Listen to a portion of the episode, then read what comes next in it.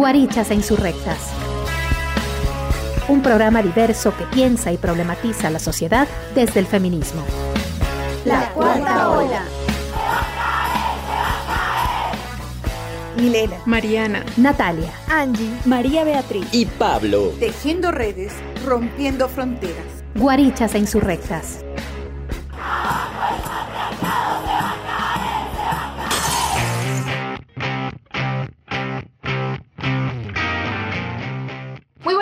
¿Qué tal? Llegamos a ustedes un jueves más, somos Guarichas e Insurrectas. Estamos acompañándonos desde Radio Casa de la Cultura Ecuatoriana 940 AM y en www.radiocce.com. También en nuestro canal de Spotify y en nuestro canal de Facebook Guarichas e Insurrectas. Soy Natalia Angulo Moncayo y este jueves vamos a estar conversando de varios temas, sobre todo uno que nos topa directamente. Muy buenas tardes, les habla Milena Almeida. Como cada jueves, más guaricha y más insurrecta. Como lo decía Nati, eh, estaremos hablando ahora sobre temas bastante interesantes, pero además con ñañas monas. Invitadas desde de la Perla del Pacífico, dos queridas amigas artistas. Es un gusto tenerles esta tarde con nosotros. Hola, hola, les saluda Mariana Alvear. Qué gusto tenerles una tarde más entre guarichas e insurrectas. Empezamos. Hola con todos y todas, yo soy Angie Proaño y les doy la bienvenida a un programa más de Guarichas e Insurrectas. Hola, ¿qué tal? Les saluda María Beatriz. Un gusto poder compartir un programa más. Empecemos. Muy buenas tardes, les saluda Pablo y estoy súper emocionado de compartir otra tarde con ustedes. Empecemos Guarichas e Insurrectas. Bueno, y empezamos un programa más de Guarichas e Insurrectas y como lo dijo la Mile hace un momentito, vamos a conversar con dos artistas. Las voy a presentar en un ratico más, pero sí quisiera hablarles sobre los temas que vamos a tratar. Vamos a hablar por un lado del el Día Mundial de la Menopausia, que se recuerda cada 18 de octubre. En realidad en Guarichas e Insurrectas no trabajamos mucho desde la efeméride como digamos esta, esta, esta cosa de hablarla en los programas, siempre a propósito de una fecha porque sí, sino que es un tema que nos topa directamente. Es un tema importante que mm, en este momento, en este contexto además de pandemia, también se ha agudizado. Y conectando un poco con el Día Mundial de la Menopausia, vamos también a hablar sobre las maternidades. Este es un tema al que le hemos dado como mucha atención en todo lo que ha sido estos, no sé, siete meses de pandemia, porque en realidad las mamás están manejando cargas de responsabilidades y de cuidado enormes. Entonces vamos a conversar más adelante con dos buenas amigas de artistas de Guayaquil, pero por ahora vamos a iniciar. Vamos a iniciar el programa con Taj Sultana. Ella se dio a conocer en las calles con una guitarra eléctrica, un juego de amplificadores, cajas de efectos y loops transportados en un diablito. Después de pasar por épocas muy duras, se reencontró en la música. Y qué bonito que haya sido así porque hoy vamos a hablar con dos artistas. Iniciamos Guarichas en sus.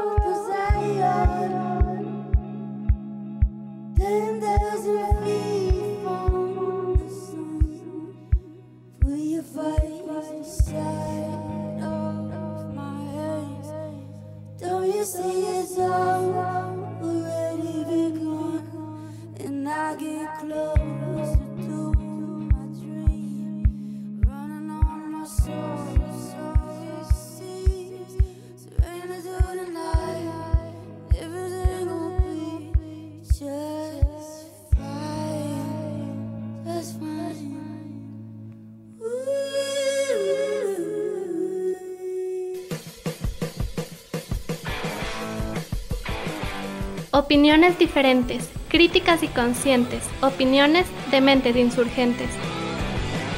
Canción estamos iniciando con el segmento de Mentes Insurgentes y como les decía hace un momento, vamos a charlar con Ángel Arboleda y con Glenda Rosero. Ángel Arboleda es narradora oral, directora de la Corporación Cultural Imaginario, un espacio a través del cual se forman nuevos narradores orales y narradoras orales. La artista fue además parte del taller literario de Miguel Donoso Pareja, con quien editó Mensaje en una botella y Nadie sabe qué hará mañana son cuentos. Ha dirigido el encuentro más importante del país, el Cerro de Cuentos. Es docente de la Universidad de las Artes. Y también vamos a conversar con una buena amiga guaricha, ella ya nos ha acompañado antes, ella es Glenda Rosero, guayaquileña, artista plástica, ceramista. Ha trabajado sobre el seguimiento de la crianza de hijos e hijas a partir del dibujo. Licenciada en Artes Plásticas de la Universidad Central del Ecuador, magíster en Estudios de Arte también de la Universidad Central y pedagoga musical. Estudió música en el conservatorio durante 12 años Llegó a Quito en el 2004, estudió artes plásticas en la Facultad de Artes de la Central y actualmente lleva a cabo el proyecto colectivo Dos Guaguas. Chicas, ¿cómo están? Qué gusto saludarnos. Hola, ¿qué tal? ¿Cómo estás, Natalia? Glenda, qué gusto. Muchas gracias por la invitación. Ángela, ¿cómo estás? Muy bien, aquí encantada de estar entre ustedes. Es un gustazo y bueno, esa presentación que me han hecho, me, no se me ve, pero estoy roja. No, sé Ustedes dos son amigas, ¿no? ¿Ustedes dos son amigas? Sí. Sí. Por ahí me contaron. tiempo. Sí. Nosotras mm, no, coincidimos cuando empezábamos a hacer, bueno, lo, insurgente se lo lleva adentro hasta que empieza a salir, porque como que la sociedad no te deja ser muy, guaricha, pero hasta que no te decides, y creo que nos conocimos en un momento decisivo, tanto Glenda como yo decidimos romper con el trabajo que, que, estábamos haciendo, de trabajando en un colegio, así muy, muy conflictuadas con el status quo, y de pronto las dos agarramos camino y, y bueno, es un gusto verla, vernos en estos programas. Yo siempre digo que, que nos conocimos cuando comenzamos a soñar eh, yo recuerdo que, bueno, si trabajábamos en un colegio, ella daba la materia de teatro, yo daba música y, y, nos juntábamos entre las dos para dar al mismo tiempo clases con nuestros grupos y juntar un poquito lo que era teatro con música. Y mientras los chicos hacían los ejercicios, las dos nos poníamos al día de nuestros proyectos y nuestros sueños. Entonces, mientras ella me contaba que estaba iniciando eh, su proyecto, con un cerro de cuentos. Yo también le decía que me quería ir para Quito porque quería estudiar no sé qué, no sé cuánto, no sé cómo y que no me sentía conforme con lo que hacía. Entonces sí, prácticamente nos conocimos en momentos decisivos y de comienzos de sueños. Qué lindo eso, ¿no? Porque... Eh, como dicen, una, eh, nacemos y el diablo nos junta, o las brujas nos juntan. No quiero decir nada de Dios en realidad. Qué bueno, qué lindo. Oigan, les planteo entonces esto. Como decía al inicio, eh, estamos prácticamente eh, recordando eh, el, el, Día Mundial de la Menopausia y desde Guarichas Insurrectas es la primera vez que vamos a hablar de esto. Eh, ustedes que son artistas y trabajan desde diferentes dimensiones del teatro, la narrativa, ¿qué podríamos decir? Vamos, vamos a ir conversando sobre esto que alrededor de lo cual hay un montón de mitos, el mito de la mujer menopáusica, el mito de la loca eh, histérica, con, todo lo, con toda la carga simbólica que, que eso conlleva sobre la histeria, el mito también de que la mujer histérica eh, y menopáusica es mal genia, no quiere nada. Es decir, hay un montón de cosas que se dicen, ¿no? ¿Qué, cómo, ustedes lo ven desde el arte, desde las artes, más bien dicho? Eh, bueno, eh, les cuento, yo este, tengo 51 años. Eh, desde hace un tiempo mi madre no hace más que compartirme, o sea, decirme, hoy van a hablar en tal programa sobre la menopausia. Mira, aquí encontré un artículo y yo les cuento que en mi cotidiano yo me había olvidado de eso. O sea, yo no lo tenía en mi cabeza, yo no lo estaba esperando, no lo estaba pensando, no tenía conciencia de que esto tenía que suceder. Eh, ni siquiera, o sea, he llevado un tren de vida con esto de la, de la pandemia eh, con el inicio de una nueva maestría que voy a empezar la próxima semana a estudiar. Eh, ahora mismo estoy estudiando una carrera más de tercer nivel que eh, no me enteré que me había sucedido, por lo menos de, a ver, después de la pandemia simplemente no he vuelto a menstruar y simplemente como vino se ha ido. O sea, como vino se fue.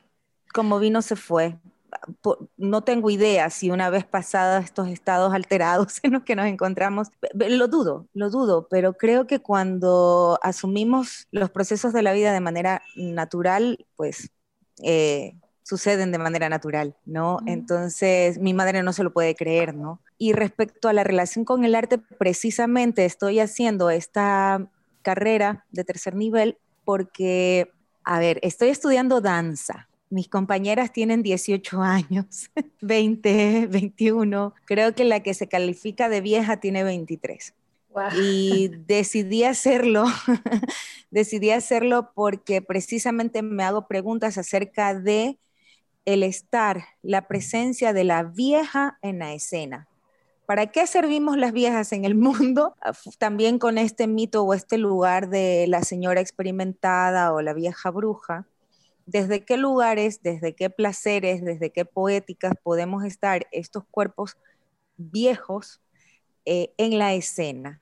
Entonces, ah, precisamente cumplí 50 años y decidí matricularme en la carrera para hacer esta investigación y en lugar de hacerla de manera exclusivamente académica, decidí vivir la experiencia de matricularme y pasar por el proceso, que mi cuerpo pase por este proceso, por todos los dolores que, conlleva hacer una clase y eh, intentar llevar un, registro de esas vivencias, eh, cómo la sociedad nos hace competitivas, cómo eh, en algún momento yo sí estoy pensando cómo voy a rendir yo junto a estos cuerpos que están súper jóvenes. Y a ratos descubro al revés, la mirada de las jóvenes diciendo por qué ella ya sabe eso. ¿Cómo es que ella ya sabe eso? ¿O cómo es que ella puede y yo ahí hay cosas que no puedo? O, al contrario, y, y, las cosas que yo no puedo simplemente las asumo como tal. Es que hay cosas que uno ya no puede y a estas alturas de la vida, y volvemos sobre la idea de la mujer vieja y sabia, digo, pues lo que no se puede, no se puede y ya está, yo no voy a pelear con lo que no se puede. Y desde ese lugar vienen unos nuevos y otros aprendizajes. Entonces estoy en ese camino. A ratos el diario que estoy llevando me agota. Estoy llevando un diario que decidí enfrentarlo a mano también como un proceso de cómo se hacen las cosas, se hacían las cosas antes. Y antes las mujeres escribían diarios escondidas y a mano. Entonces yo tengo un rincón de mi casa donde llevo mi diario a mano. Y he descubierto, por ejemplo, que la tecnología del escribir ya se pierde. Es, es un oficio, es una tecnología. Los dedos me duelen, la cabeza va al ritmo del tecleo. Ya mi cabeza piensa al ritmo de teclear de tipear. Entonces he tenido que incluso pensar desde otro ritmo porque la mano no puede ir al ritmo en que me he acostumbrado a pensar desde que tengo dispositivos. el dispositivo, el, el, dispositivo, el teléfono, previene lo que vas a escribir y tú solamente haces clic y ya no escribes. Eso no le puedes decir a la mano. Bueno, yo me lo, iba a escribir. Yo, yo, me lo quité eso hace rato, desde que en lugar de, de página se escribió vagina, y entonces eh, ya se imaginarán, yo trabajaba en el INEC y entonces eh, tenía, decía algo así como, toda esta información tú la puedes encontrar en la siguiente vagina. Entonces, me parece muy bien que lo hayas hecho tú y seguro te salió desde las entrañas la información. Por supuesto, ya se imaginarán los maravillosos resultados de aquello, así que me quité el texto predictivo. Glenda, tú que leerte a ti, ver, ver, las cosas que haces en Facebook alrededor de, de, los guaguas, de las guaguas y, y, de, y de ver cómo atraviesas este proceso, un poco entre el cuestionamiento, la risa, eh, no sé, me, daba mucho interés preguntarte a ti si es posible representar de esa misma manera lo que atravesamos, porque luego contaré mi parte también eh, sobre la menopausia. Eh, ¿Es posible contarlo así, Glenda?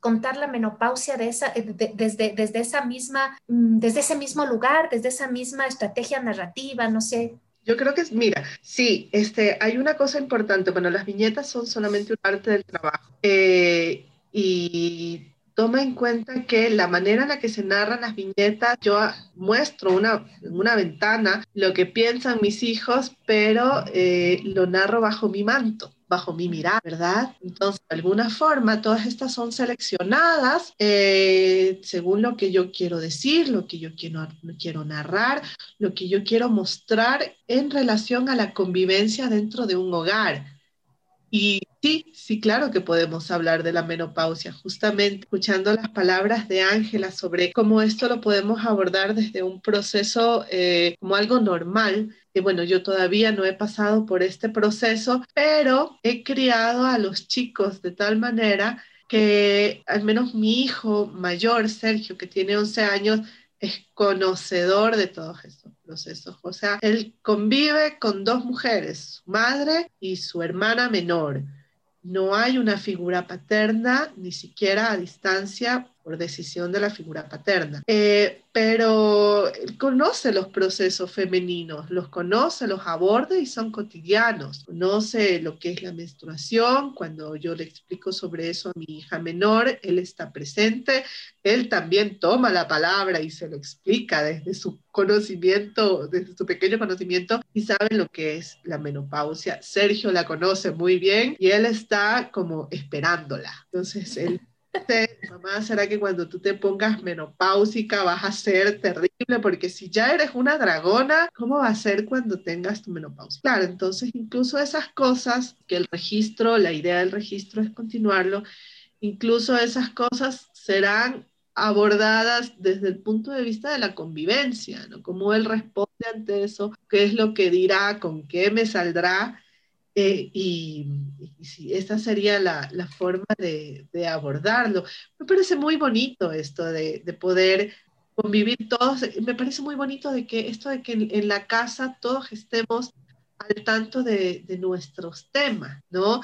De esa, esa, línea tan, tan difusa entre los papeles, lo que se habla de lo femenino y de lo masculino, de repente aquí en casa, ¿no? Todo es como un, un, un, revuelto y todos sabemos de todos. Bueno, claro que llegará un momento en que ellos serán más grandes y tendrán su privacidad y yo tendré también que aprender a respetar esa privacidad, pero por ahora los temas se los aborda desde un solo lugar común. Oye, y yo quisiera solo antes de irnos a, a, una canción, preguntarte, porque te cuento, o les cuento más bien, pero un poco en la experiencia de Glenda, eh, yo, nosotros también nos criamos con mi mami, yo era la hermana mayor, mi hermano el menor, y yo me acuerdo, y no sé si eso ha cambiado, así te lo pregunto rapidísimo, porque cuando mi hermano tenía que irme a dar comprando las toallas higiénicas, se moría de las iras, ¿no? Y se moría de la vergüenza y había que mandarle con una fundita negra, no sé si acuerdan que las toallas higiénicas las vendían o, o empapeladas en, en, en papel periódico, periódico o en una funda que no se vea porque era algo así como un delito. Peor para un hombre ir a comprar toallas higiénicas. ¿Eso ha cambiado, Glenda? Digo con tus guaguas que son más, más, más, o sea, de otra época, ¿no? En, bueno, en mis guaguas ha cambiado, claro, se, al, al, menos la manera, es que no solamente en mis guaguas, sino también en el círculo en el que me muevo.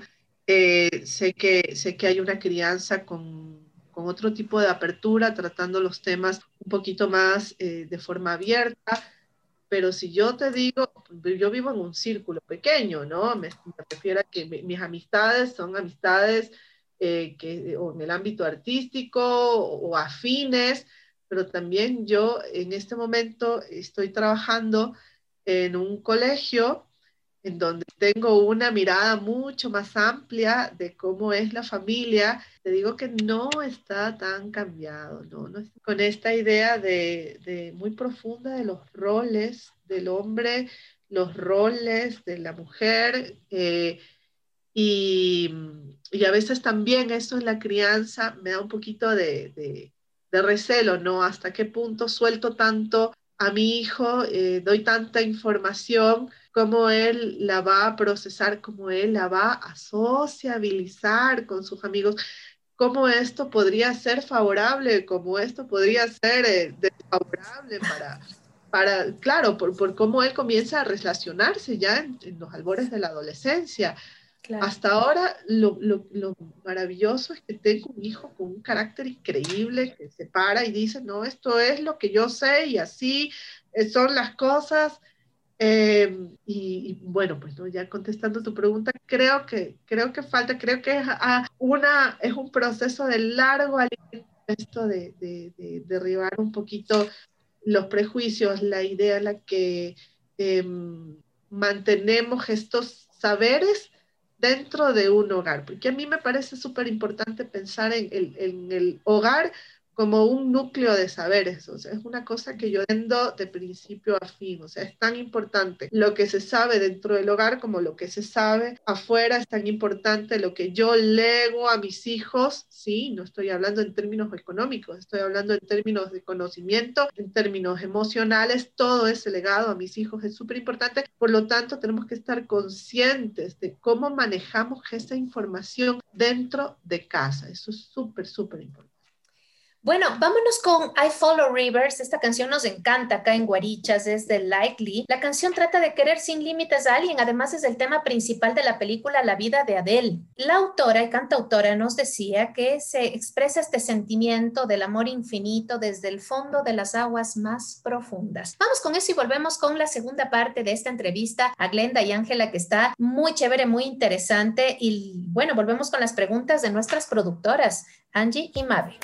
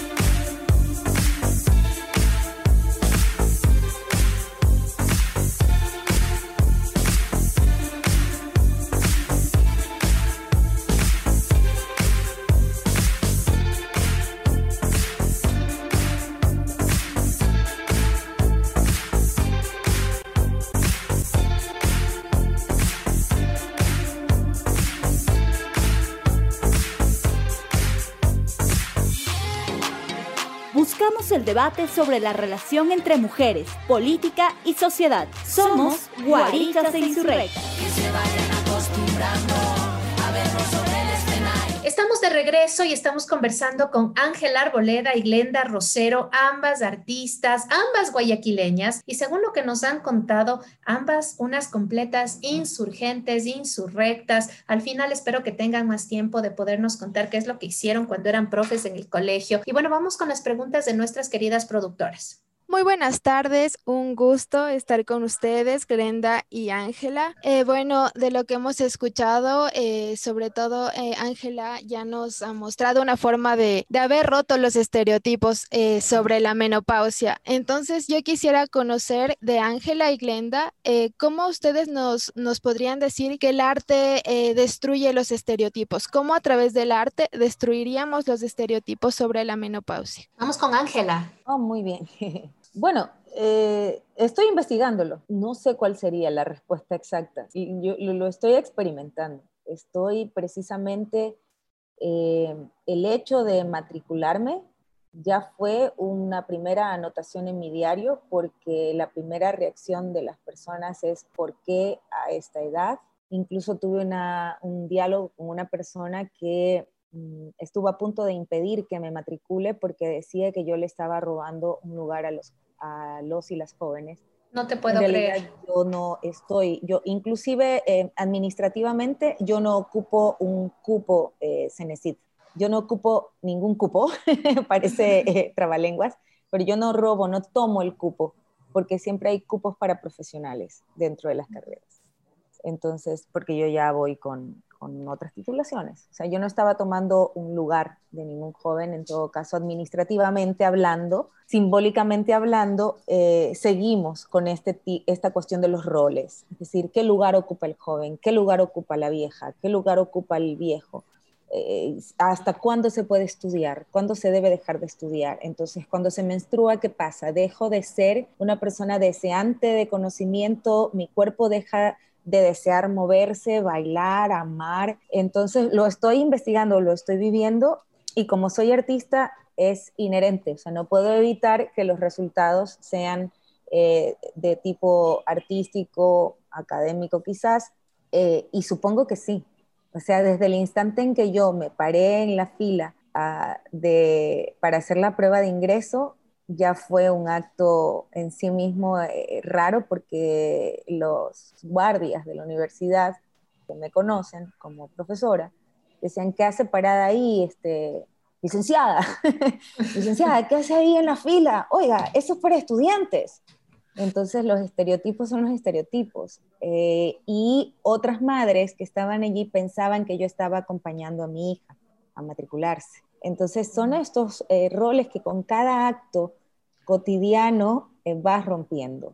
Eh, son decisiones de vida y yo creo que vida y arte van enlazados. Hay una coherencia en el quehacer diario y, en, y, para gran muestra de ese, de ese espacio de lo íntimo y espacio de lo público, de lo social, lo ha hecho Glenda con sus viñetas. Entonces yo sí creo que a través del arte y de la vida misma podemos ir rompiendo roles, con nuestra vida misma, con nuestra producción diaria que es arte. es que cada acción que hacemos es arte y es política. Cada acción que llevamos, desde colocarnos en una fila hasta la obra de arte que finalmente producimos. Y yo creo que se pueden ir rompiendo. Creo que también hay cosas que todavía tenemos este miedo, como decía Natalia, ¿será que ya cambió el miedo a ir a comprar toallas sanitarias y que la gente sepa, oh, qué vergüenza, alguien está menstruando en esa casa? Eh, eh, a veces, o sea, eh, creo que hay como, como, nos encontramos todavía gente anquilosada en el siglo XVIII, incluso diría, así como también a veces me sorprende encontrar cuánto ha cambiado el mundo. Creo que sí han cambiado muchas cosas, creo que hay más guarichas e insurgentes por ahí, cada vez hay más y más, y eso es súper enriquecedor. Y mm, la otra cosa que he descubierto es que puede que las jóvenes, los jóvenes lleguen como con una especie de velo, pero presienten que hay otro mundo, que hay otra forma de ver el mundo. Y lo que me da gusto es con qué facilidad, con qué rapidez, con qué gusto se quitan ese velo. y empiezan a descubrir este otro mundo. Antes, creo yo, que la sacada del velo era más dura. Yo creo que era más difícil, que ni siquiera tenían conciencia de que había un velo para poder sacárselo. Y que en cambio ahora yo lo que encuentro es que la gente presiente que ahí hay una tela, un algo que hay que correr. Algunos deciden correr ese, ese visillo, esa tela, pero saben que ahí hay algo. Y lo que me gusta es que la gran mayoría decide correr el velo y descubrir otras formas de, mirar el mundo. Gracias, creo que eso, creo que el arte sirve, la educación sirve, la ciencia sirve, el deporte sirve. Lo que importa, no importa el camino, lo que importa es la postura ética y el compromiso con que se haga. Claro, sí, me, eh, yo creo que Ángela no se ha de acordar, pero cuando ella se iba a inscribir o, ya se había recién inscrito en, la carrera de danza, estábamos en un restaurante que había venido aquí a Quito y me dijo súper feliz, me acabo de inscribir, o creo que me, acabo de me acaban de aceptar en la carrera de danza, me voy a inscribir. claro, entonces estaba con esa euforia de entrar a la carrera. Ahora, de, este, con respecto a cómo muestra el arte, eh, sí, sí, sí, es verdad eh, lo que dijo Ángela. Hay algo, por ejemplo, que me ha pasado muchísimo a mí y es este proceso de eh, similitudes, que esta carga de similitud que, que yo he contemplado con respecto a mi trabajo relación a la maternidad o en relación a mostrar lo íntimo. Por ejemplo, hay muchas mamás, yo publico dos viñetas a la semana y estas viñetas, el único objetivo que tienen es registrar la convivencia. No tienen el objetivo ni de hacer reír, ni tienen el objetivo de tratar temas culturales, no, tienen el objetivo de retratar la convivencia el día a día de la manera en la que lo vayamos llevando. Y pasa que cuando publico de repente lo mando por el estado de WhatsApp y me saben llegar mensajes y me dicen, a mí me pasa lo mismo, me pasó lo mismo, yo le dije a mi hija tal cosa, o yo en ese momento hice esto. Entonces, yo creo que sí, yo creo que cuando nosotros eh, en, este, en, este aspecto, en esta condición de mostrarlo desde el arte, lo, lo hacemos público, damos otra mirada, damos otro enfoque que no es el canon tradicional. Y de alguna manera eso hace que estos lugares comunes, donde pensamos que se deposita todo, todo de una manera tan, tan tradicional, se diluyen y podemos ver las cosas desde otros aspectos o con otras miradas. Y podemos darnos cuenta que eh, no ha sido tan verdad eso que yo creía, sino que hay otra cosa, ¿no? Y ya comienza también a, armarse estos nuevos discursos o, gente que no estaba tan emparentada con el arte, comienzan ya a tomar en cuenta estos discursos desde lo cotidiano, que eso es algo muy bonito, ¿no? Desde lo cotidiano y no quizá desde, desde discursos un poco más eh, complejos también son parte del arte, sino desde lo absolutamente cotidiano y vivencial. Eso es un proceso súper, súper lindo, ¿no? O sea, por ejemplo, esto que estábamos hablando de si es que algún día las, viñetas abordarán lo que es la menopausia o lo que es la menstruación, las viñetas lo abordarán como, como por ejemplo han abordado eh, la educación sexual. Cuando mi hija me pregunta por qué los niños tienen un tubo, las niñas no. Entonces sí, yo lo hago público porque esta es una pregunta que posiblemente la hagan todos los niños y todas las niñas del mundo y no tenemos por qué censurar cosas, hay que decirlas por su nombre y, para los, procesos que ellos tengan en su desarrollo sexual deben de conocerlo todo, todo en, la medida de lo que corresponde a su edad, ¿verdad? Yo creo que eh, desde ahí eh, el, arte eh, se vuelve el arte se vuelve político, el arte se vuelve fuente de conocimientos y el arte se vuelve subversivo. Eh, yo creo que es muy bonito esta potencialidad que tiene el arte de subvertir, eh, no desde a veces posturas muy rudas, sino que yo creo que la subversión puede ser desde estas formas un poco más, más, más suaves de decirlas, suaves pero firmes. A mí me gusta eso, ¿no? La, suavidad, pero la firmeza. La firmeza además de, de, la costa, ¿no? Que acá se entiende súper, eh, de forma súper extraña, porque te digo, eh, digamos, cuando a veces hemos estado entre, entre algún grupo de personas y entonces te dicen algo, te lo dicen de manera firme, pero acá en la sierra como que eso es como, ay, no me grites, no me... Mabe. Sí, eh, buenas tardes nuevamente. Y bueno, mi pregunta es, ya hemos escuchado todo, todo esto que ha sido muy interesante, hablar de los estereotipos y de tantas cosas que pasan en torno a la menopausia y a las mujeres ya adultas que no han sido como que tan tratadas en, en el arte en sí. Pero mi pregunta va también enfocada a otros tipos de problemas que puede ocasionar la menopausia, ya que solo se trata desde un aspecto físico, pero no tanto emocional. Y la menopausia lleva también a depresión, a ansiedad. Claro que depende de cómo cada mujer lo lleva desde su eh, terapia personal, pero eh, mi interés es conocer qué otras terapias podrían existir para tratar este tipo de problemas y desde una situación también de sororidad desde varias mujeres, porque por ejemplo nos comentaba Ángela eh, de un diario, de escribir un diario. Yo, yo considero eh, en lo personal que la escritura ayuda mucho a llevar muchos problemas y es una terapia en sí.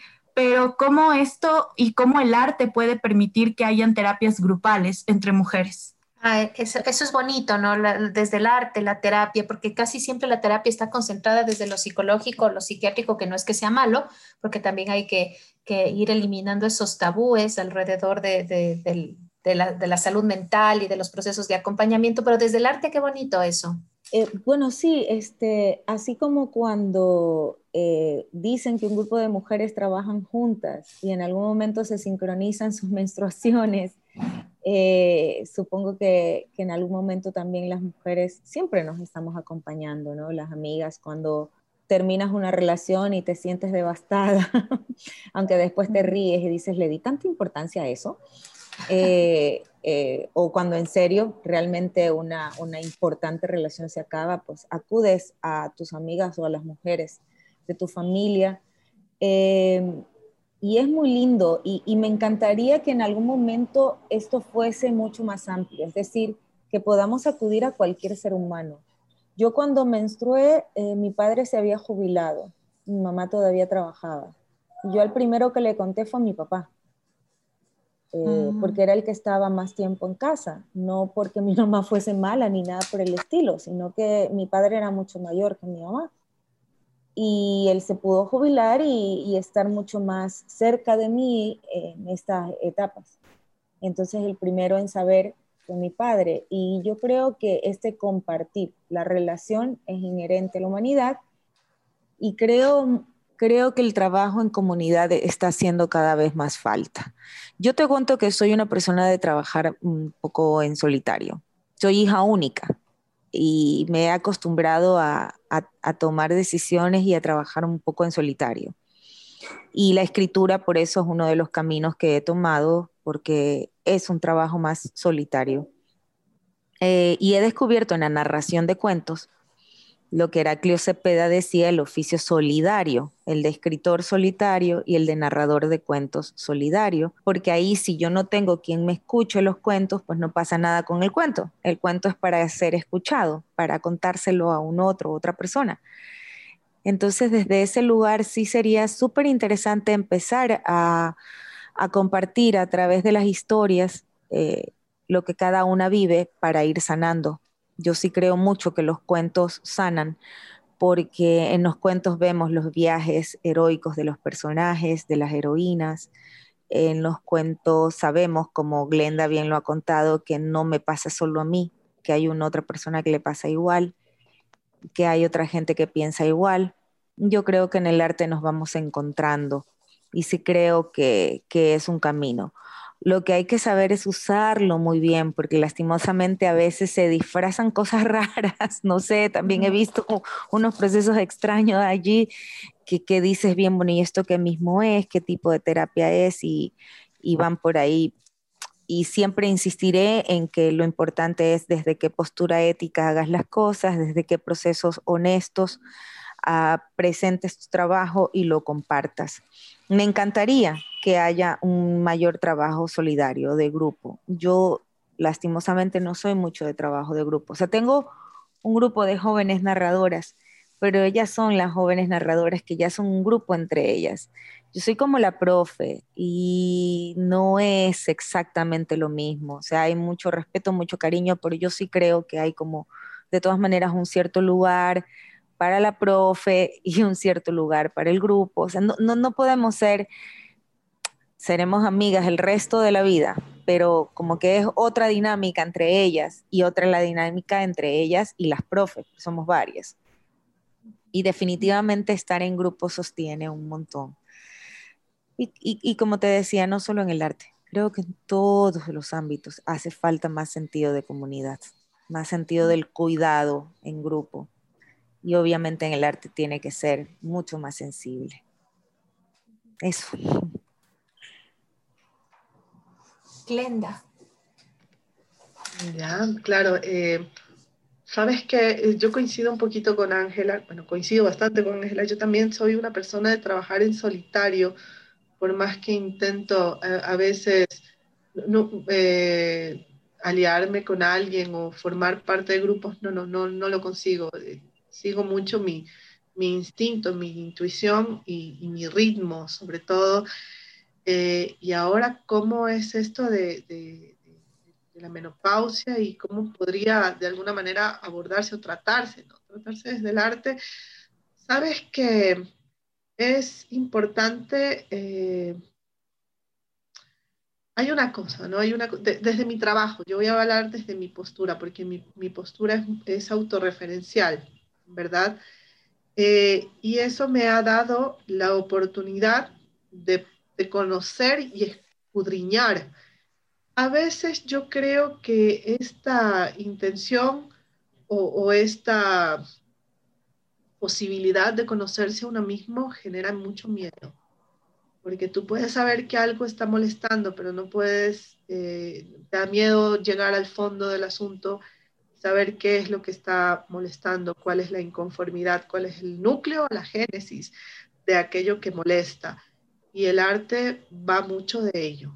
¿sí? El arte, eh, el, arte el comenzar a reflexionar, el comenzar a preguntarte cuestionarte, porque tú cuestionas las cosas y cuestionas lo que está afuera, pero lo que está afuera es, es, una cosa que, que, comienzas a mirarlo porque algo adentro se quebró. Entonces tiene que ser una pregunta, eh, una situación de retroalimentación, ¿no? Cómo miras afuera, cómo miras adentro. Y, el arte te da mucho para eso, para poder comenzar a conocerte. Eh, la escritura es algo que a mí me gusta muchísimo. No soy escritora, eh, no me considero escritora, pero dentro del proceso que yo hago, el proceso creativo, utilizo mucho el texto-imagen. Sin necesidad de hacer grandes cuentos o grandes textos, siempre tengo esa intención de narrar. Y en esa intención de narrar va mucho eh, lo que estoy sintiendo y sobre todo el por qué lo estoy sintiendo ante determinadas situaciones o ante determinadas condiciones. Yo creo que es importante que de alguna manera vayamos más allá de la categorización eh, que ha dado la, construcción social de la mujer. La mujer menopáusica es de esta manera, eh, por lo tanto, tales revistas dan sus tips para saber cómo abordar la menopausia y la mujer eh, de los 40 es de esta otra manera y también te dan tus tips de cómo abordar los 40 y yo ya debo de estar leyendo eh, y, viendo cómo me tengo que vestir y cómo me tengo que cortar el cabello según mi, mi edad. Tenemos que ir un poquito más allá de, de eso, ¿no? Más allá de, de, de todas estas categorías que se nos están imponiendo, que de repente la mujer menopáusica es una mujer a lo mejor mal genio, asexuada o qué sé yo, y, y, yo estoy esperando que a lo mejor me toque una menopausia muy parecida a lo que están diciendo las revistas o lo que está diciendo el programa de televisión o lo que están diciendo los especialistas y todo eso hace que yo no escuche mi cuerpo, escuche mi sentir. Cuando se aborda desde el arte vamos a un proceso de, de, de, escuchar exactamente qué es, lo que, qué es lo que está sintiendo el cuerpo, el cuerpo propio, mi, cuerpo, ¿no? Más allá de lo que me vaya a decir cualquier tip, cualquier categoría, cualquier revista. Bueno, mientras tanto vamos entonces a, una canción. Eh, vamos a escuchar La muchacha Palmonte. Isabel Ramírez Ocampo es la muchacha, una manizalita que canta, compone, interpreta su propia música. La muchacha le canta a la tierra, a las malas rabias, a los días grises, a la tristeza que nos aborda en el transporte público, a las chuchas, arihuellas y otros registros temáticos que invitan a repensar el territorio en situaciones que van de lo más estructural hasta lo más cotidiano. Volvemos para el último segmento, más bien dicho, para la última parte de este segmento de entrevista.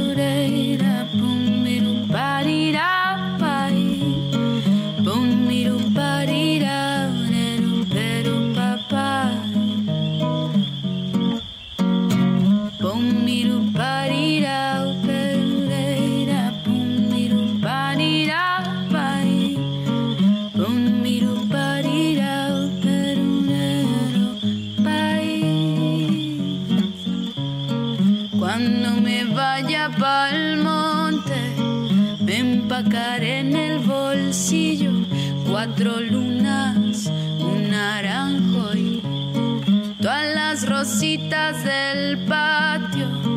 Cuando me vaya pa'l monte, me empacaré mi lenguaje y el recuerdo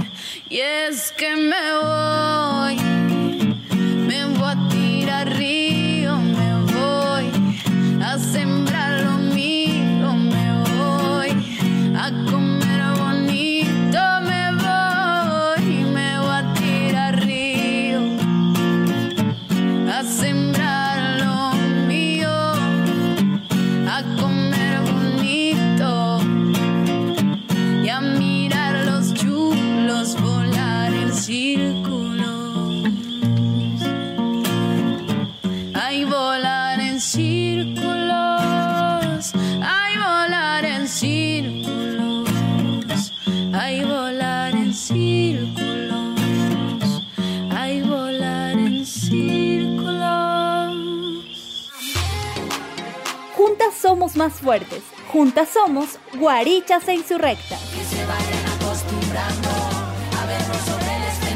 Iniciamos ya con esta última parte de la entrevista. Ha sido una conversación muy amena con Ángela Arboleda y Glenda Rosero, artistas guayaquileñas, insurgentes, insurrectas. Cuéntenos un poco, cuéntanos, Ángela, em, cómo van tus proyectos personales en este contexto de pandemia. No ha sido nada fácil, pero escuchar que, que- estás eh, eh, siguiendo una, una carrera de danza, escuchar que estás en varias cosas, eh, pues nos anima un montón, nos anima un montón porque justamente de eso se trataba este programa. Algunas personas dirán, bueno, ¿y qué hacen las conversando con artistas en este momento? Si podrían hablar con médicas, con médicos, con psicólogas, con psicólogos. No, no lo quisimos hacer, no es del espíritu del programa. Así que eh, vamos a ver, Ángela, cuéntanos cómo van las cosas en este momento, a futuro, cómo te planteas la vida en este momento en donde no sabemos si estamos en la primera o la segunda o la vamos a la tercera ola de, de contagio, suben, bajan. Yo em, al principio debo confesar que tuve una mirada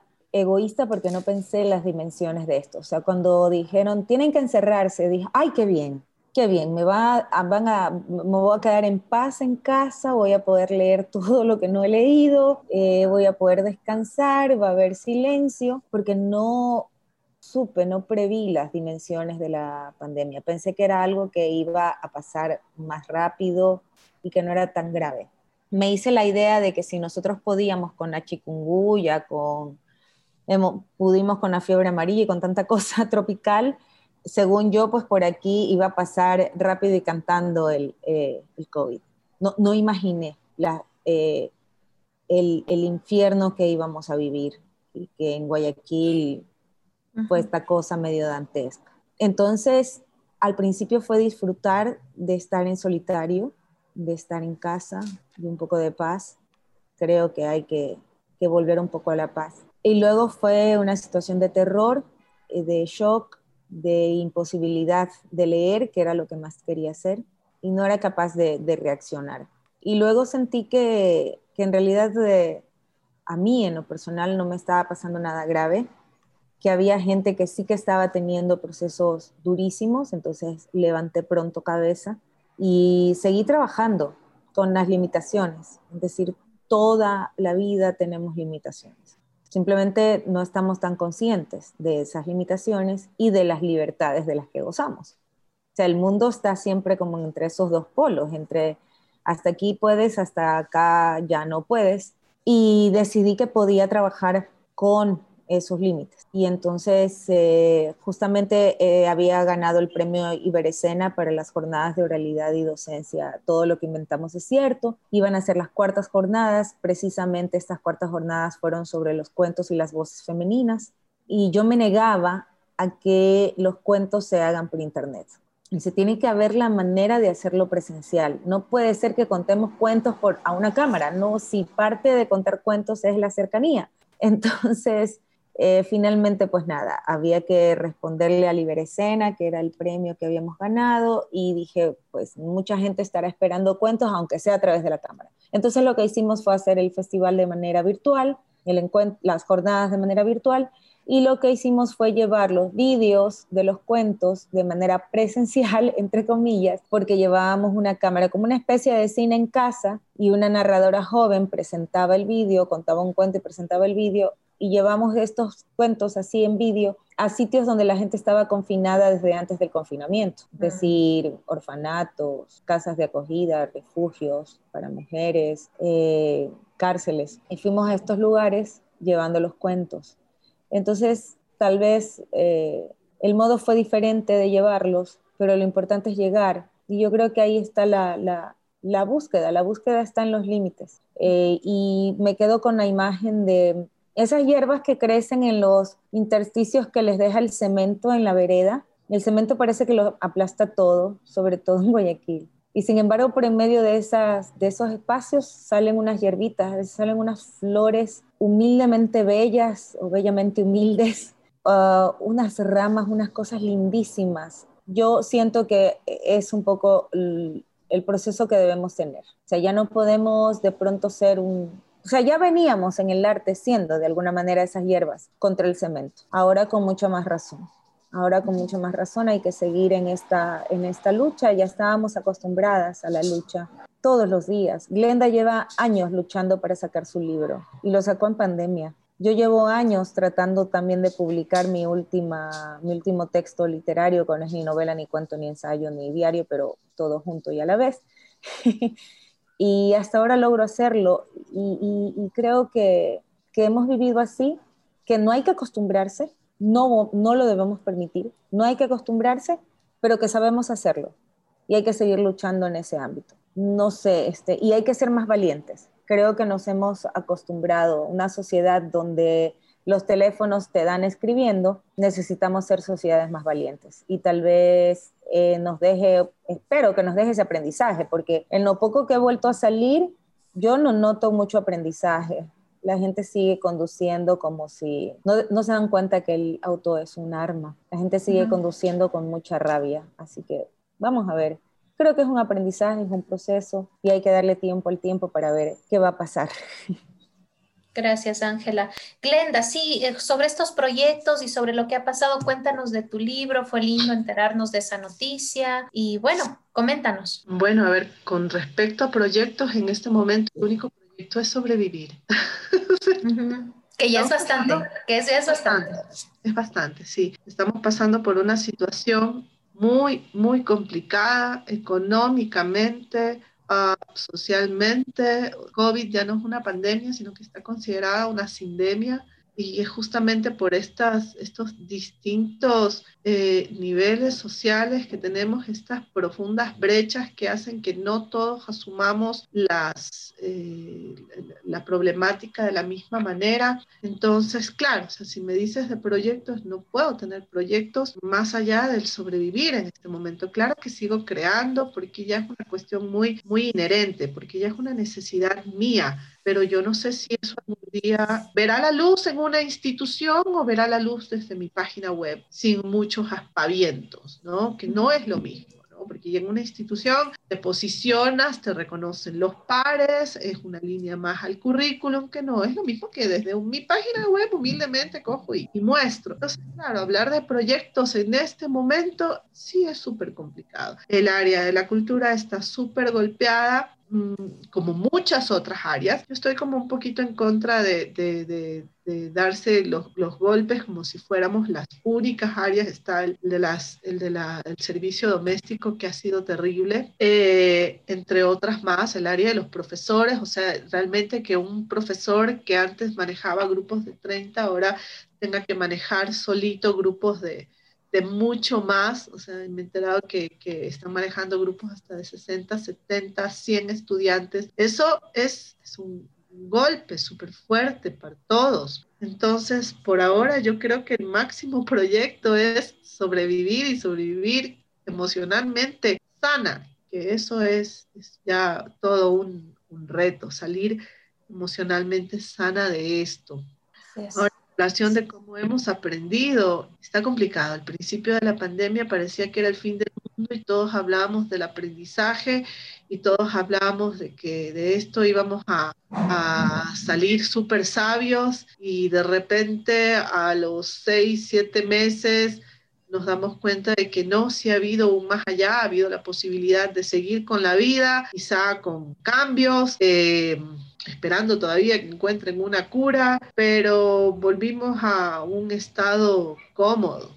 Yo, yo coincido con Ángela, volvimos a un estado cómodo en donde muchos no, no, no hemos tenido, hemos, porque no, no, me voy a mostrar como una sabia, ¿no? no muchos no hemos tenido un completo aprendizaje de, de todo lo que significó esto, de cuán vulnerables somos, de cuánto nos necesitamos a nosotros, cuánto necesitamos a la comunidad, cuánto necesitamos darnos la mano. ¿Sí? Eh, porque, por ejemplo, tú hace un momento dijiste, apaguen las cámaras para, porque es un programa radial, pero yo tengo la necesidad de estar con la cámara prendida, porque si no me siento que estoy hablando solita aquí en mi cuarto, en donde desarrollo todo mi trabajo y de, dirijo todo, todo lo que hago en el día, y encima hablar solita, no, déjame tener la cámara prendida. ¿Cómo, cómo, cómo interactuamos, así sea por pantalla. Eh, entonces sí, yo creo que es súper importante darnos cuenta cuán, cuán vulnerables somos.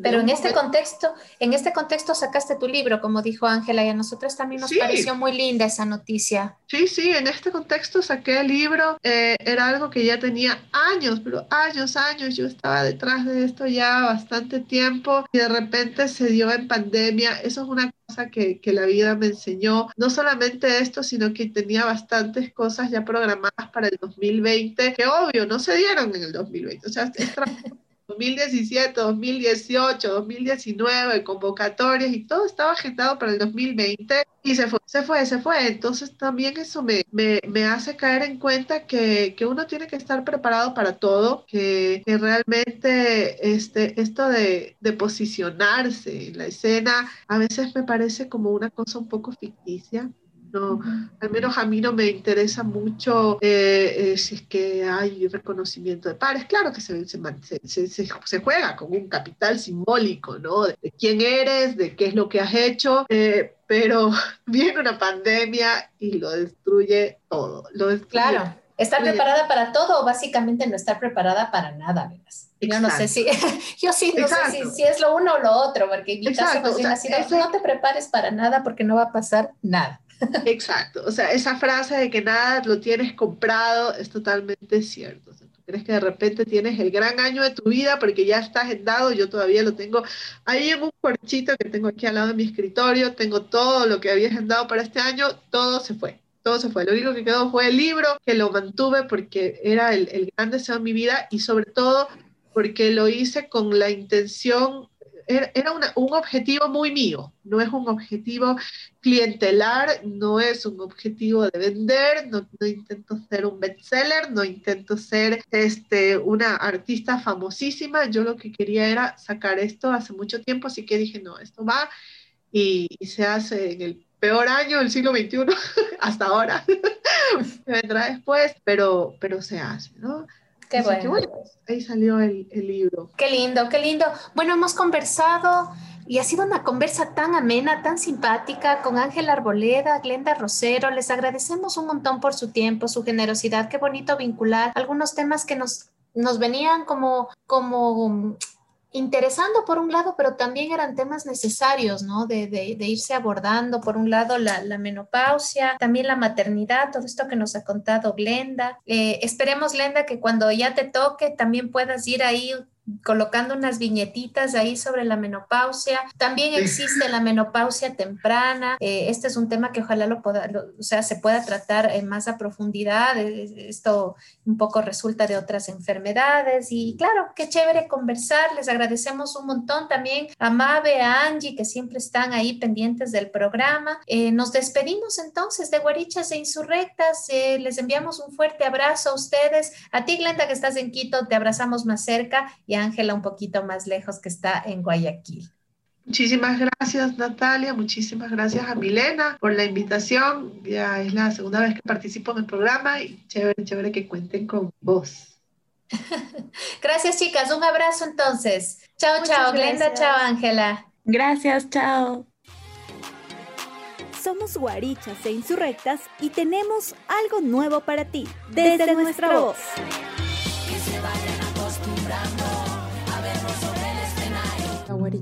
Qué gusto encontrarnos una tarde más. Hemos estado ah, hablando durante estas últimas semanas sobre algunos de los temas que nos han llamado un poco la atención y otros que nos han generado como preocupación y también nos han abierto algunas emociones o han traído algunas emociones que pensábamos que habíamos superado y otras que ni siquiera conocíamos ahora que estamos en tiempo de pandemia. Bueno, yo les he ido contando un poco sobre esto de maternar en cuarentena. Les he hablado, les he comentado un poco sobre las dificultades, las complicaciones, pero también lo lo dulce, lo agradable, un poco esto de la maternidad vista desde mm, ya un proceso más humano y real que nos acerca o que nos enfrenta, ¿no? Al descubrimiento de, esta, de este otro ser que llega a nuestras vidas y que yo les decía pone un poco en jaque, en crisis absolutamente todo. Yo quisiera estos, en estos minutos un poco comentarles o poner sobre la mesa de discusión el tema del posparto. ¿Qué pasa con el posparto? Pues les comento que desde las, eh, desde la experiencia personal, me encantaría muchísimo que eh, las, todas las compas que nos están escuchando comenten, nos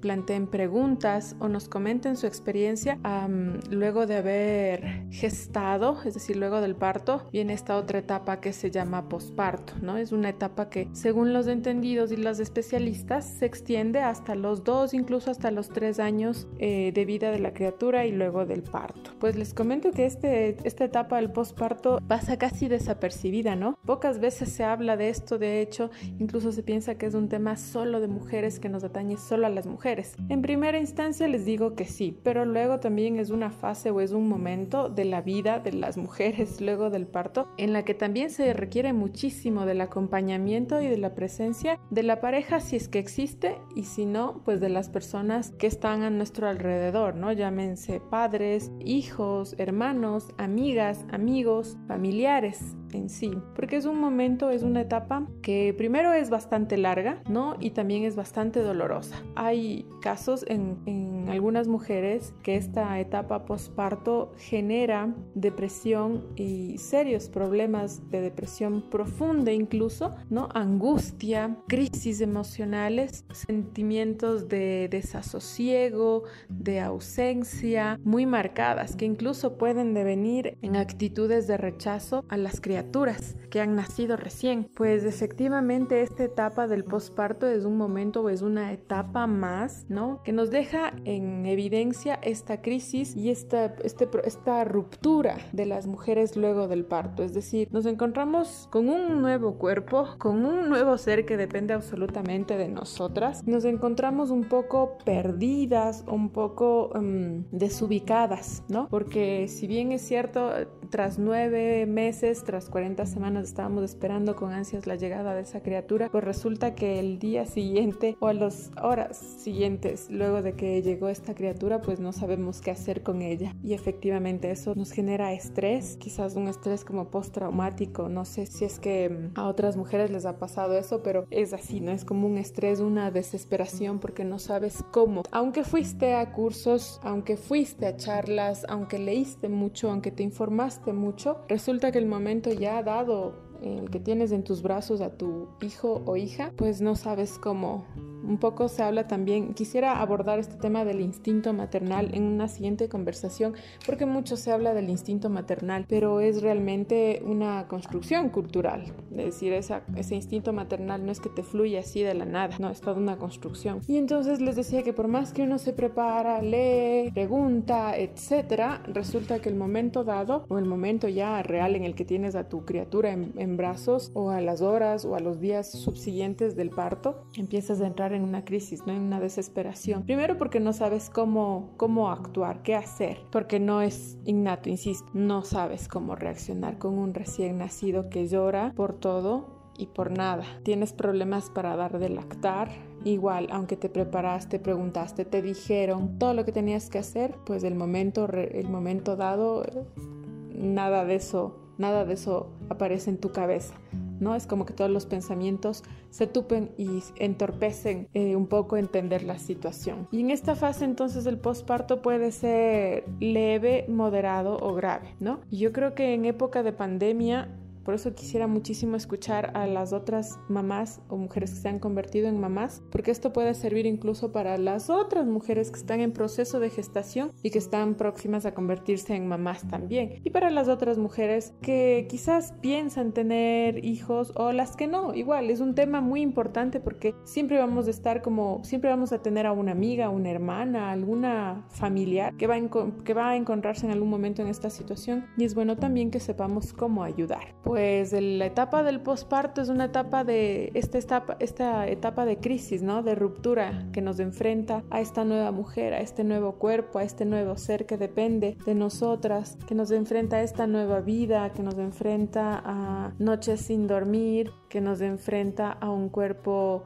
roto, eh, a un cuerpo intervenido, a un cuerpo un poco, un poco que ya casi no nos pertenece o un cuerpo que nos es totalmente desconocido. Y luego la parte de la psiquis también es bastante compleja y complicada. Así es que la sugerencia sería, desde mi vivencia, que por favor no dejemos solas a las mamitas o a las mujeres que, están, que se han convertido recién en madres. Lo digo por, por lo que nos ha tocado vivir. Yo quedé con mi pareja y mi bebé solos, luego dos semanas después de, del parto. Y fue un tiempo muy doloroso, un tiempo muy, muy, muy triste por, por esto del posparto ¿no? Porque se necesita, creo que es el momento en el que más se necesita de un abrazo, de una caricia, de una palabra. No necesitamos que nos estén diciendo lo que tenemos que hacer en o sea, como de forma repetitiva o reiterativa. Lo que queremos es que nos acompañen, que nos entiendan, que nos eh, sostengan y solamente, eh, quizás incluso hasta que guarden silencio solamente y nos, nos contengan. Entonces, sería muy bueno que en otros momentos podamos seguir hablando del posparto porque hay muchísimas cosas muy interesantes y que necesitamos saber,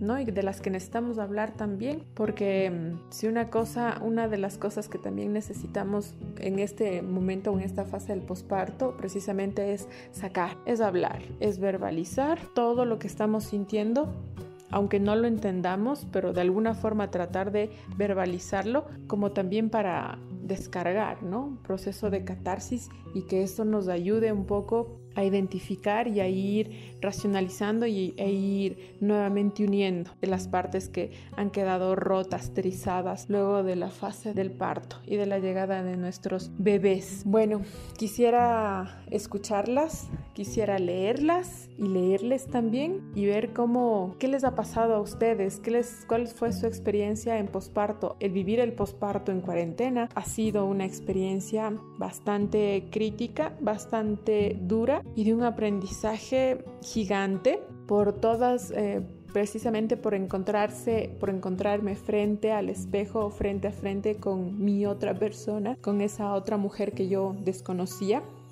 ¿no?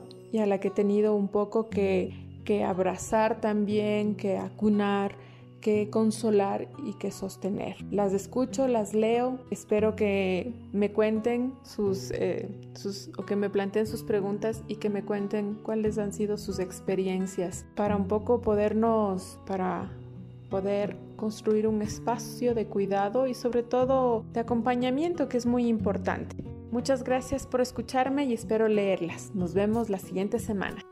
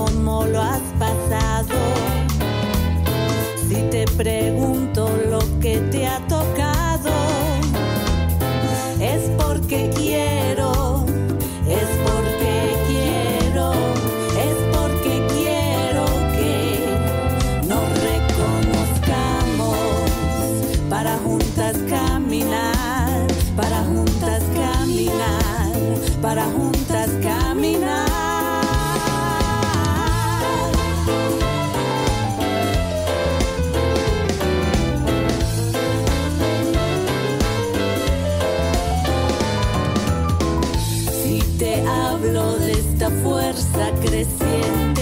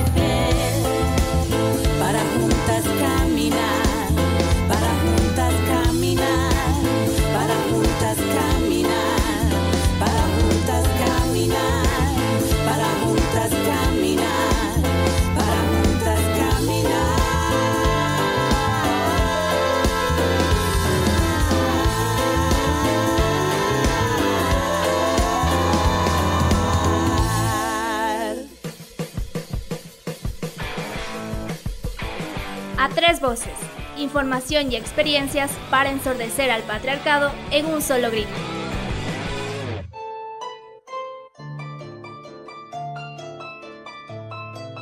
¿Qué cambios ha sentido usted cuando entró en esta etapa? Los calores, los sofocos, cansancio, más de lo acostumbrado. ¿Qué significó para usted entrar a la etapa de la menopausia? En lo personal para mí es liberarme de la menstruación de cada mes, tener que estar con pañal, que yo detestaba eso. Sí, sentirme libre. Según la investigación El misterio de la menopausia, la perspectiva de las mujeres, realizada por Eva Romero López y Georgina Sánchez Miranda, a pesar de que muchas personas, tanto mujeres como hombres, piensan que la menopausia solo tiene repercusiones de carácter biológico y psicológico, es importante señalar las consecuencias en el ámbito social. Vemos así cómo a través del discurso social se ha ido catalogando, estigmatizando y estereotipando a la mujer adulta que vive la menopausia. Las principales contribuciones que han generalizado esta vivencia femenina se han hecho desde la visión de los otros, médicos, pareja, hijos, etc., a través de discursos dominantes de los cuales se apropian las mujeres, que las encasillan en un estilo de vida determinado por encontrarse en esta llamada etapa de menopausia. El discurso médico, el cual la define tajantemente como el cese de la menstruación, es el que ha tenido más repercusión al definir a la menopausia y la forma de cómo se vive y cómo debe vivirse. Por otra parte, hay un lenguaje negativo que describe a la menopausia. El modo en que se ha escrito sobre la menopausia por parte de los médicos, predominantemente varones, condiciona a las mujeres a ver cada signo de la menopausia como un estigma por el que son catalogadas de envejecidas. La menopausia ha sido considerado como una patología femenina, necesaria de curar en el momento indicado, que se reduce a un cuadro de síntomas entre los cuales se encuentran los bochornos y los malestares físicos. Desde el punto de vista social, la menopausia es un referente que permite adjetivar de manera negativa a la mujer, empezando por nombrarla despectivamente como menopáusica, término peyorativo utilizado como sinónimo de histérica, vieja, abuela y sin más proyecto futuro que esperar la vejez. Quienes se encuentran en el periodo de menopausia son consideradas mujeres en un proceso de cambios psicológicos y fisiológicos que les impide disfrutar la vida, incluso su sexualidad. En el programa Respuestas en 30 minutos, Elaine Félix menciona más al respecto. La menopausia tiene una marca cultural que la hace ver como una etapa negativa en la vida de una mujer.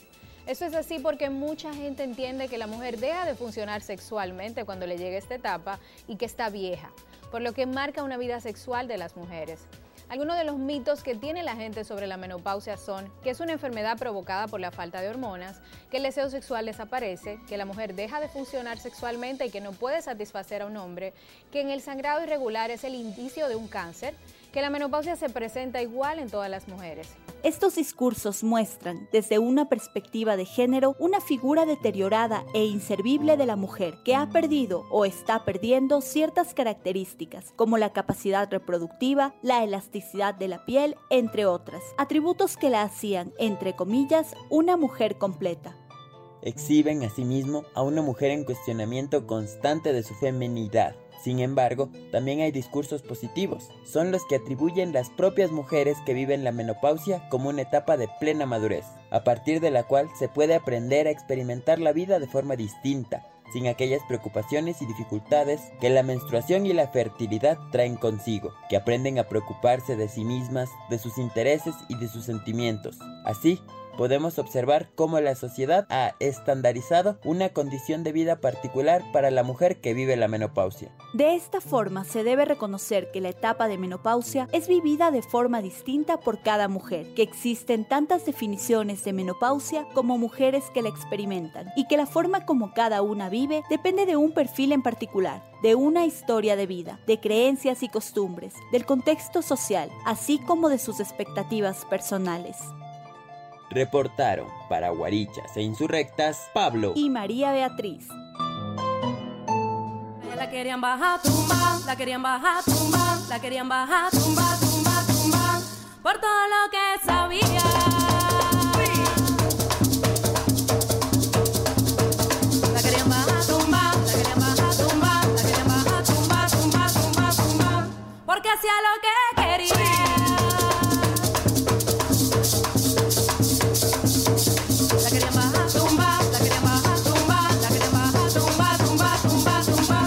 Porque salía de noche por cómo se vestía, porque fumaba hierba y a nadie obedecía, porque tomaba trago, bailaba todo el día, por puta, por monja, por fea bandida. Mamá, a mí me decían la bruja. Mamá, a mí me decían la bruja.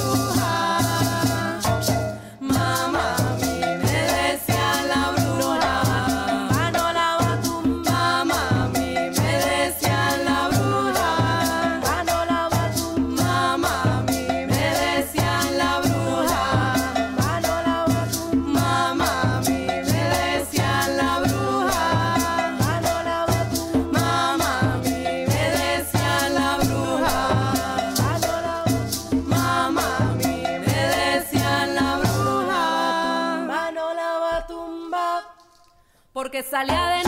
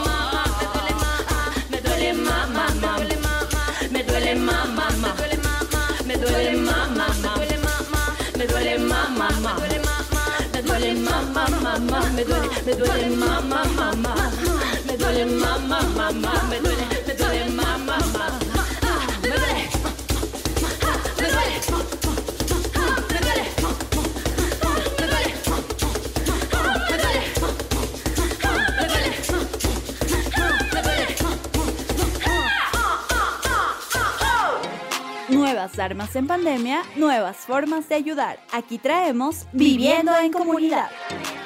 Que se vayan acostumbrando a vernos sobre el escenario. 12 de marzo del año 2020. Inicia la cuarentena en el Ecuador. Muchos entramos en confinamiento. Unos la pasamos bien, otros la pasamos mal. Al pasar los meses, la pregunta de todos es la misma. ¿Qué puedo hacer? ¿Qué va a pasar en el futuro? ¿Qué debo hacer ahora? Mi empresa cerró, mi empresa se fue a la quiebra, me botaron del trabajo. ¿Qué hago? Creo que a todos nos pasó eso. ¿Qué hago para mi casa? ¿Qué hago para ayudar en mi hogar? Al igual que todos, la búsqueda o la necesidad de tener dinero para poder vivir me llevó a decidir emprender y decidí emprender haciendo encomiendas de bicicleta, la cual fue la mejor decisión que he hecho en toda mi vida. La bicicleta me ha enseñado muchas cosas y sobre todo me ha enseñado sobre la realidad en la que vivo. Estaba en Cayambe haciendo una encomienda por el sector de la remonta. Tenía que dejar una encomienda atrás de la judicatura de Cayambe. Al volver decidí tomar la ciclovía y descansar en el parque La Remonta. Cuando estaba descansando pude observar a una persona que me trajo recuerdos de mi infancia, ya que él siempre estaba fuera de mi colegio vendiendo helados.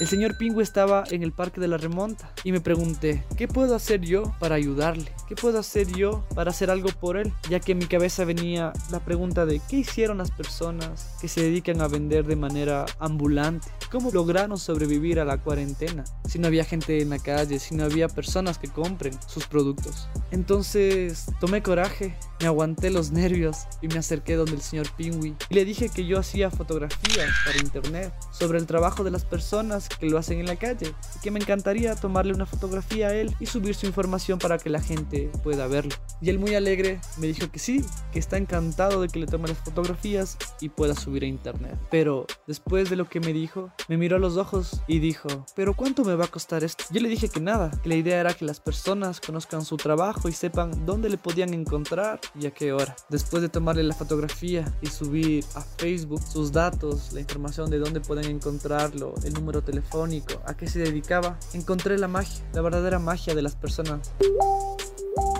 al ver que compartían el trabajo del señor Pingui y eso me llevó a comprender que los buenos son más, que las personas pueden hacer cosas simples, pueden hacer cosas fáciles que al final van a llevar a cosas complejas. Tiempo después volví a verle al señor Pingui y él me dijo que ahora más personas van a visitarle, ahora él tiene una ruta por donde entrega sus helados cuando va vía al parque. Y toda esta experiencia que viví nunca la hubiera obtenido sin la ayuda de la bicicleta.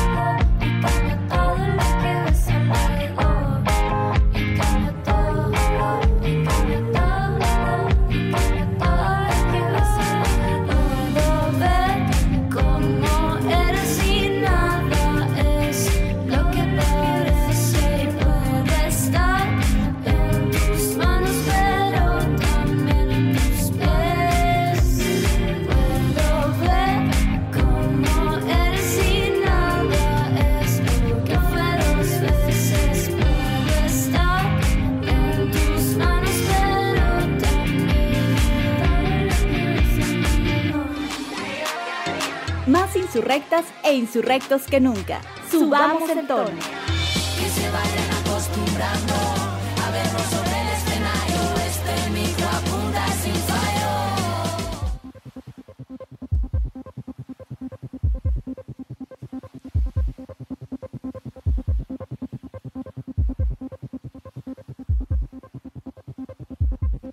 Amor portátil, inalámbrico y sonoro termina siendo vitamina cualquier modo. No existe el amor virtual, porque todo lo que sientes es real. Real y vitamínico.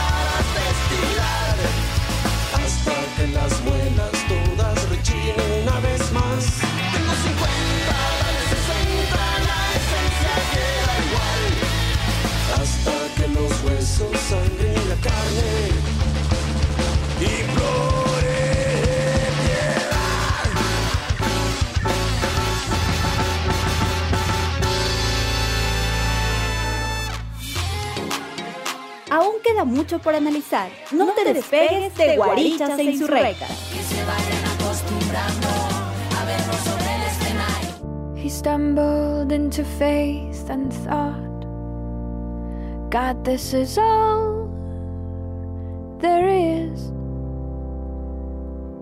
The pictures in his mind arose and began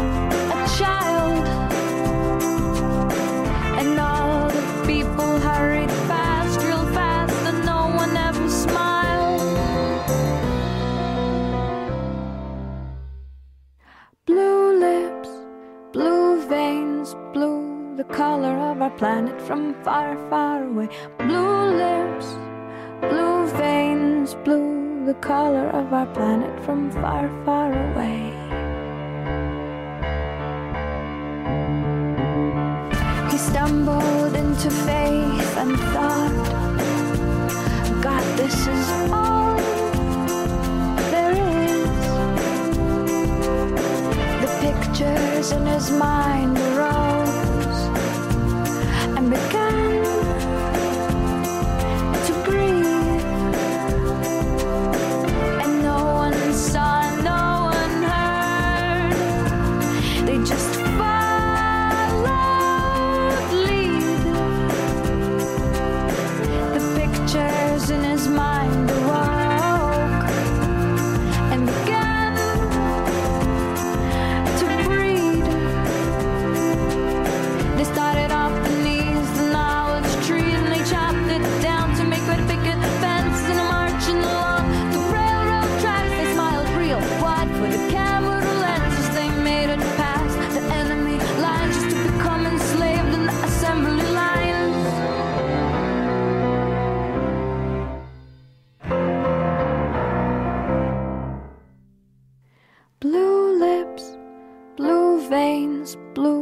Color of our planet from far, far away. Blue lips, blue veins, blue, the color of our planet from far, far away.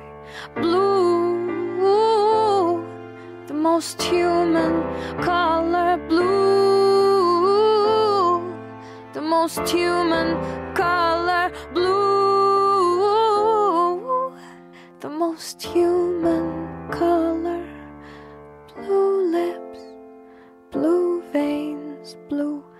Color of our planet from far, far away.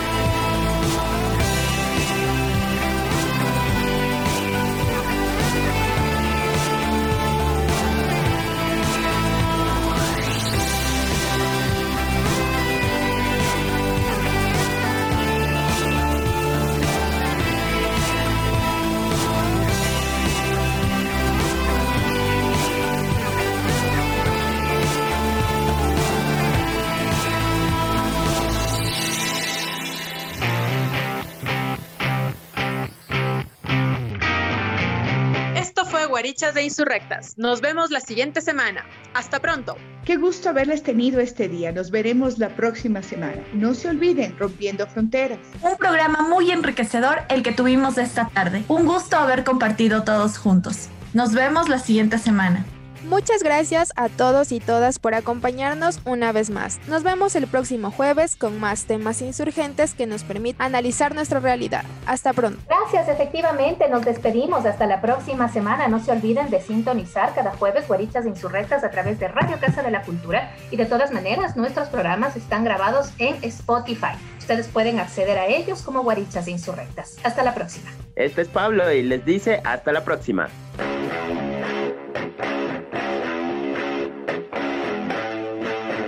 Guarichas e Insurrectas. Un programa diverso que piensa y problematiza la sociedad desde el feminismo. La cuarta ola. Milena, Mariana, Natalia, Angie, María Beatriz y Pablo. Esto fue Guarichas de Insurrectas, tejiendo redes, rompiendo fronteras. Hasta la próxima. Guarichas e Insurrectas.